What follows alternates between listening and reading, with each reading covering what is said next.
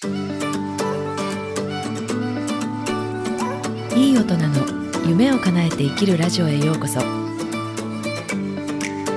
の番組はいい大人が夢を叶えて生きるをコンセプトに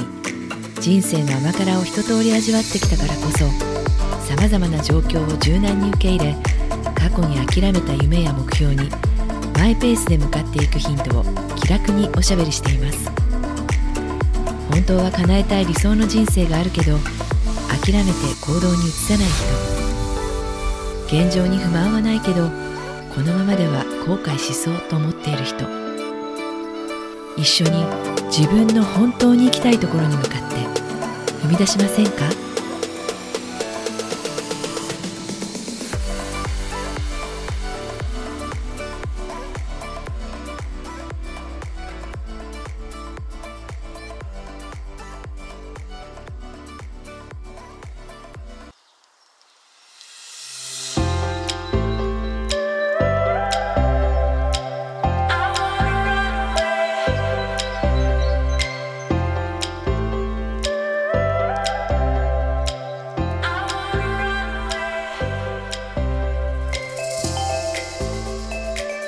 ちは。ライフコーチのナオミです。今日もこの番組に来ていただいてありがとうございます。いかがお過ごしですか？またまた前回の配信から間が空いてしまいました、えー私は元気にしています。3月に旅行をしていました。そして4月は研修の仕事を務めていました。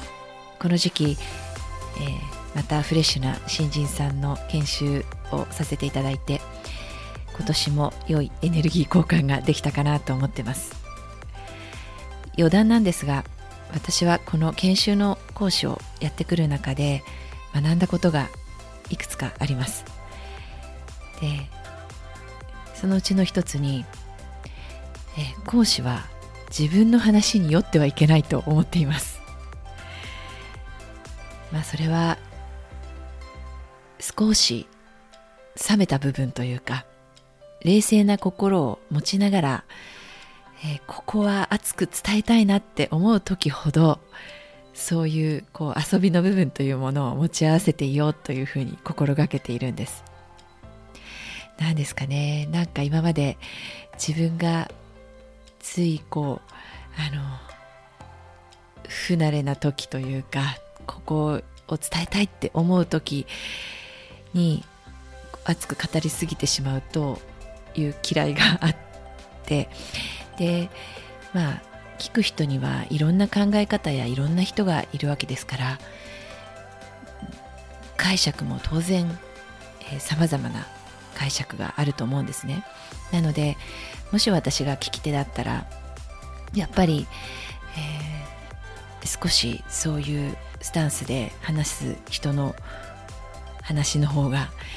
より耳を傾けるんじゃないかなっていうふうに 考えたりしたんですがどうでしょうかね。はい。余談でした、えー今日はまだ自覚していない力があなたにはあるっていう話をします。というのは私2ヶ月前にある講座を受けてきました。速読の講座です。私本当に本を読むのが遅くて。もう長年の悩みというか。でいくつか速読っていう講座を速読という名の講座を受けたことあるんですけどどれもあんまり手応えがなくてもう今回で最後にしようと思って受講してきました。そこですごい不思議体験というかあの嬉しい体験がっていうことなんですね。まあ、あの2日間の講座初日と2日目あとってもいい内容でした。うん、今まで学んだのとは全然違う、えー切り口であのテクニックというか脳の使い方とかいろんなあの、まあ、方法からあの側面から教えてもらったんですけれども、まあただ本当にこれで頭に内容が本の内容が入ってるのかなっていう半信半疑な自分もいるのもありましたで最終日に総まとめでテストみたいなワークがあったんですね。でそのテストっていうかワークはどんなものだったかっていうと、え、全員に1冊の文庫本が配られますそしてその文庫本にはカバーがしてあってもちろんタイトルも伏せてありあります。でそれを本を逆さま逆さにして読み始めるんです。で読むというかあのこれは、えー、一定の速度で数分で一冊の、えー、その文庫本をですよ。2300ページある文庫本を、えー、ただペラペラっとめくっていくだけなんです。まあ、これ、まあ、一応このこれで内容が理解できるっていうのを、まあ、2日間あの練習はするんですが、まあ、そうは言ったって、えー、ものの56分やそこらで200ページを、えー、めくったところで文字っていうのはただの黒い雨にしか見えないわけですよ。まあ、時々単語が目に入るかなぐらいの感じです。でそれをやった後に、えー、その本の内容がどんなものだったか、えー、白紙の A4 の用紙が配られてイラストでもいいし、まあ、文字でもいいし、まあ、なんならタイトルがわかるならタイトルというんですかねとにかくその自分がイメージしたものを内容こんな内容だったんじゃないかっていうのを書いてみましょうっていうことだったんですよ。まあ正直さっぱり分かりませんでした。ただふとですね私なぜかあの過去に見た古いハリウッドの映画のタイトルが意味もなく浮かんできたんです。意味もなく。まさに当てずっぽうです。であのまあ、ただよくテストであるわ分かんないから あの白紙で出すっていうのはなんとなくやりしたくなかったのでもうやっつけみたいな感じで、えー、浮かんだその映画のタイトルに連想する、まあ、下手なイラストみたいなのを描いて出しました。そしたらですね先生から、まあ、回答の解説っていうのがあった時にまあ、その回答実はこれは古い映画ですね。映画なんですよっていうことを言われた時に一瞬自分がえって思ったんですけれどもまさかと思っているのであのいえまあまあ聞いてたんです。そしたらですねなんと私が当てずっぽうで書いたその映画のタイトル正解だったんです。もう驚いてしまってポッカーンです。本当に。自分がもうあのこれ実際あの受講者の中でおそらく回答を正解したのは私一人だけだったんですよね。もう私これ自慢でも何でもなくてえっていう感じで。で私思ったんです。これあの今まで自己啓発で、まあ、自分の能力、まあ、人の能力っていうのは、まあ、潜在意識とか潜在能力っていう言い方で、えー、自覚している力なんていう能力なんていうのはほんの数パーセントで人間の潜在意識や能力っていうのはほとんどが、まあ、自覚していないからこそ潜在能力って言う言うんですけれども大部分を占めているっていうじゃないですか。だからそこをフルに活用していきましょうって言いますでだけどまあちょっとこう矛盾するかもしれないですけれどもその自覚できない力を信じるってすごく難しいじゃないですかですが私この体験でですねまあ信じてみようって思ったんです。はい。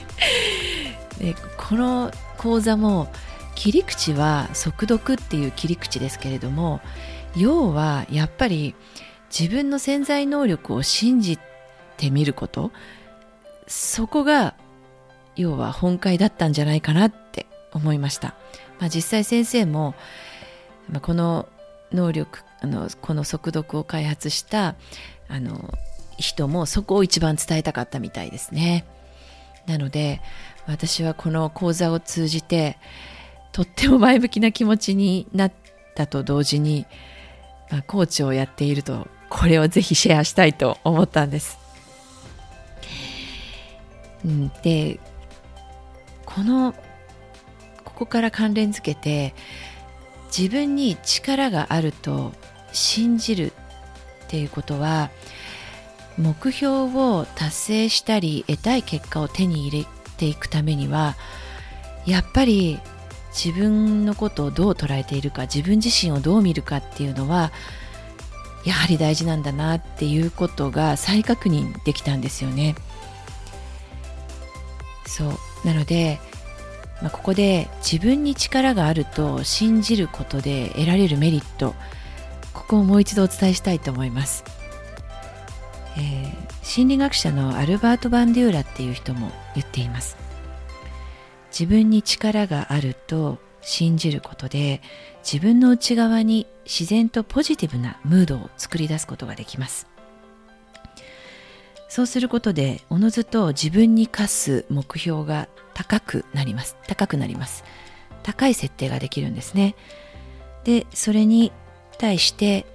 覚悟して進んでいくことでより高い結果を得ることができます、まあ、つまり自分ならやれるっていうふうに信じていると困難とか障害が出てきたとしても目標を見失わずにいられるし希望を持ち続けることができます、まあ、過去に私も仕事で、まあ、こんな例えばコーチをする前に、まあ、家業の経営をやっていた時にももうもうこれは これ以上マイナス要因はないんじゃないかっていうくらい追い込まれることがありました、まあ、ただ私はそこで希望を持ち続けるっていうところが、まあ、私の唯一強みだったのかなと思うんですけれども、え、絶対大丈夫。自分は絶対やれるっていう根拠のない希望を持っていました。そしてこう水面下で あのジタバタと足をこうバタバタさせていたんですけれどもそうすることで支援者が現れてたくさんの人に助けてもらいました。あのなんか何でも仕事でも何でもそうなんですけど責任感っていうことから自分一人で何でもやらなきゃいけないと思っていませんか？私もそうでした。でももういざ人間は あのこうここまで追い込まれてしまうとどうにも一人ではやりきれなくなるやれないなっていうふうにもう思わざるを得ない状況になってしまうとプライドも何もなく、えー、誰かに助けてくださいって言わざるを得ない状況になるんですよね。その結果私はお願いをしたり助けてくださいって言ってきました。まあありがたみは本当にわかるしそういう状況を経験すると、えー、よりありがたみがわかるようになって、まあ、逆の立場になった時当たり前のように人の支援に回ることができるようになります。そして助けを求める人に気づくこともできるようになったかなって思います、まあ、なのであの何が言いたいかなっていうとあの、まあ、自分が、えー、自分のことを、まあ、目標とか変わりたいとか手に入れたい結果がある時に自分自身をどう見るかっていうその自己認識っていうのが大切っていうことはもちろんのこともう人の力でも何でも借りていけばいいっていうことなんですよね。でこう自分を、えー、自分に力があるということを、まあ、しん自分には力があると信じることで、えー、自分自身の自己肯定感も高くなりますし、えー、誰かに助けを求めることもしてそうしていくことで人の力もどんどん借りながらより高い結果が得られるっていうことなんじゃないかなって思うんです。伝わったらいいなと思うんですけれども。はい、えー、ということで、まあ、私の 不思議体験この、えー、速読講座からのまだ自覚していない力があなたにはあるっていう話をしてみました。今日も最後まで聞いていただいてありがとうございました。私は大人世代のあなたがいつからでも人生を切り開けることを信じています。